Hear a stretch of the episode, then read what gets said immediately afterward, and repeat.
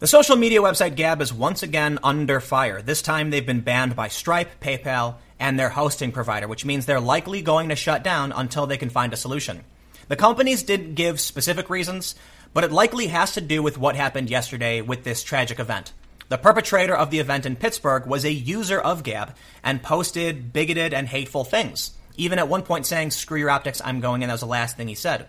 Because of this, Gab is accused of allowing people to be radicalized on their platform, and it's likely the reason they are under fire.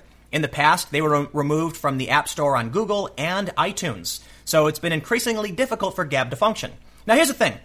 People often say if you don't like the censorship and the policies of Twitter, Facebook, and YouTube, go make your own platform. And that's exactly what Gab has done. Yet they're still being banned and pressured into banning people. So it might not be possible to actually create a platform that opposes censorship. I'm reading all of these stories trying to understand exactly what happened, and I can say that Gab is absolutely being smeared and mischaracterized in the media. So today, let's take a look at exactly what's going on with Gab, and let's talk about the censorship double standard and the terrifying future we're facing because censorship is only going to get worse. But before we get started, let me give a quick shout out to today's sponsor, SafeBolt. SafeBolt is a secure email and cloud data service. They encrypt your information to protect you from prying eyes of Big Brother or anybody who just wants to steal your information. There are several really cool features like message expiration. You can choose a specific date and time which your message will automatically expire. You can undo after send. If you accidentally hit the send button on an email, you can actually delete the message after you send it.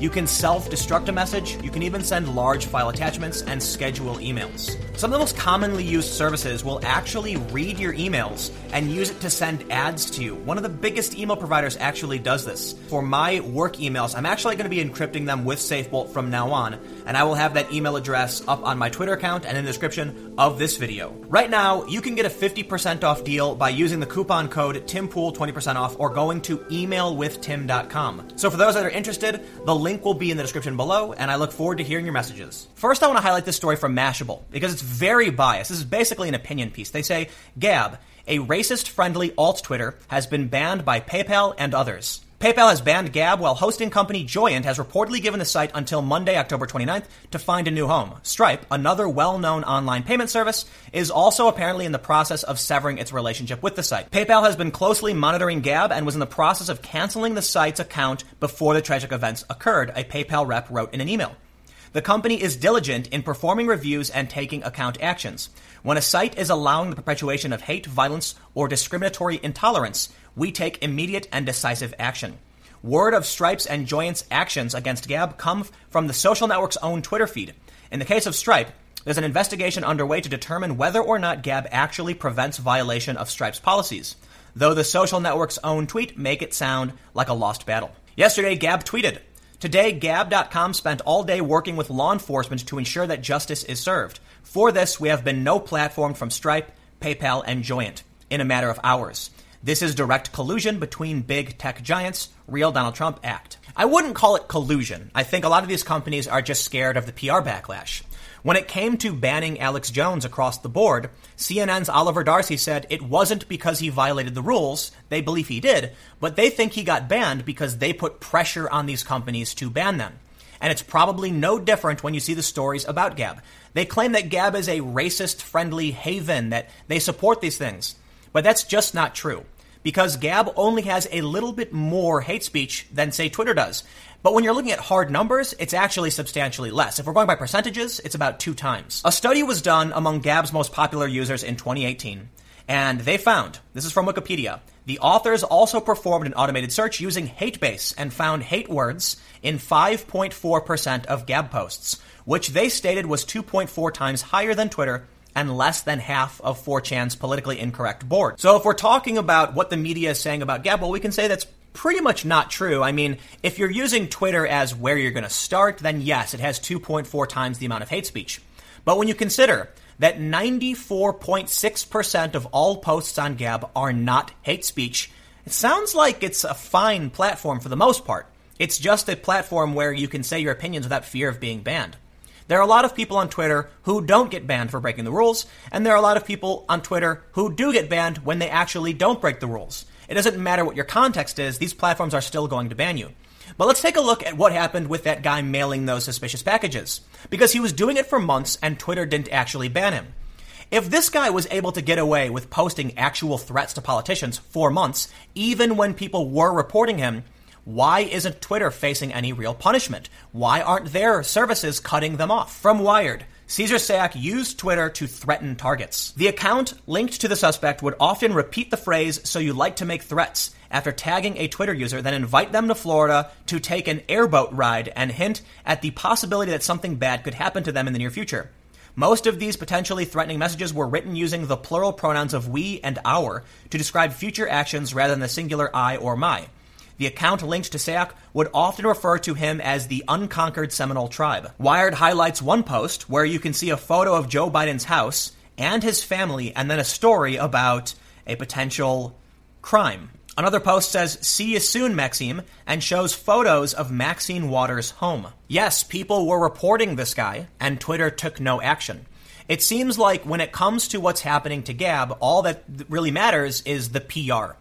These companies don't want to be involved with a company who is smeared, even though Twitter has allowed these things to flourish. In fact, Gab actually highlighted this. In one post, they said, Why is Facebook allowed to be on the internet? And this is a story from ABC that says 10 most shocking Facebook Live moments ever captured, and you can tell by the image, some of these are actually pretty shocking. But let's take a look at some of the highlights other people had about Twitter. Nick Monroe said, according to the rules, PayPal has to cut ties with Twitter now and he highlights Louis Farrakhan. He highlights several posts from Louis Farrakhan where he specifically targets Jews, insults them, and recently he actually referred to them as termites. Censorship is here, and there's likely very little we can do about it.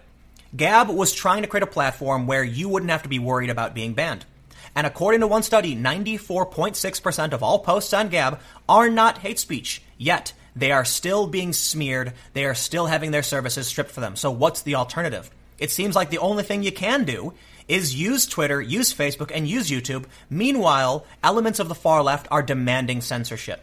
Glenn Greenwald called these people the one group that has the least ability to learn from their mistakes. Because who do you think is going to get banned first when you give people this power?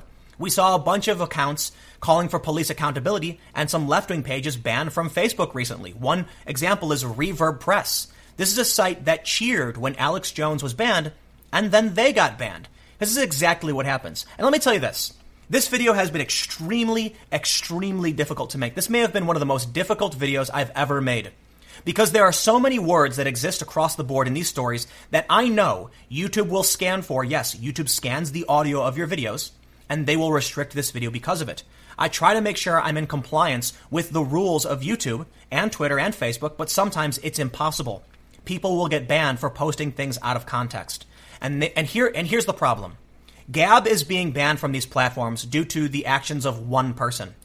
But we have something called Section 230 of the Communications Decency Act. According to the EFF, they say no provider or user of an interactive computer service shall be treated as the publisher or speaker of any information provided by another information content provider. According to Section 230, you can't hold someone responsible based on what their users say. So these lawsuits against Twitter are failing because Twitter says, look, you can't hold us, you can't, we can't be responsible. We're allowed to ban people. We are immune from the rules. Twitter actually argued successfully they don't have to even follow the Civil Rights Act. They can ban people for any reason. We shouldn't be allowing these platforms to have it both ways. You're either a publisher or a platform. Look, the Wall Street Journal, New York Times, they're publishers. They choose what appears on the front page. That means if they publish defamation or incitement to violence, they're going to be responsible for it. You can sue them.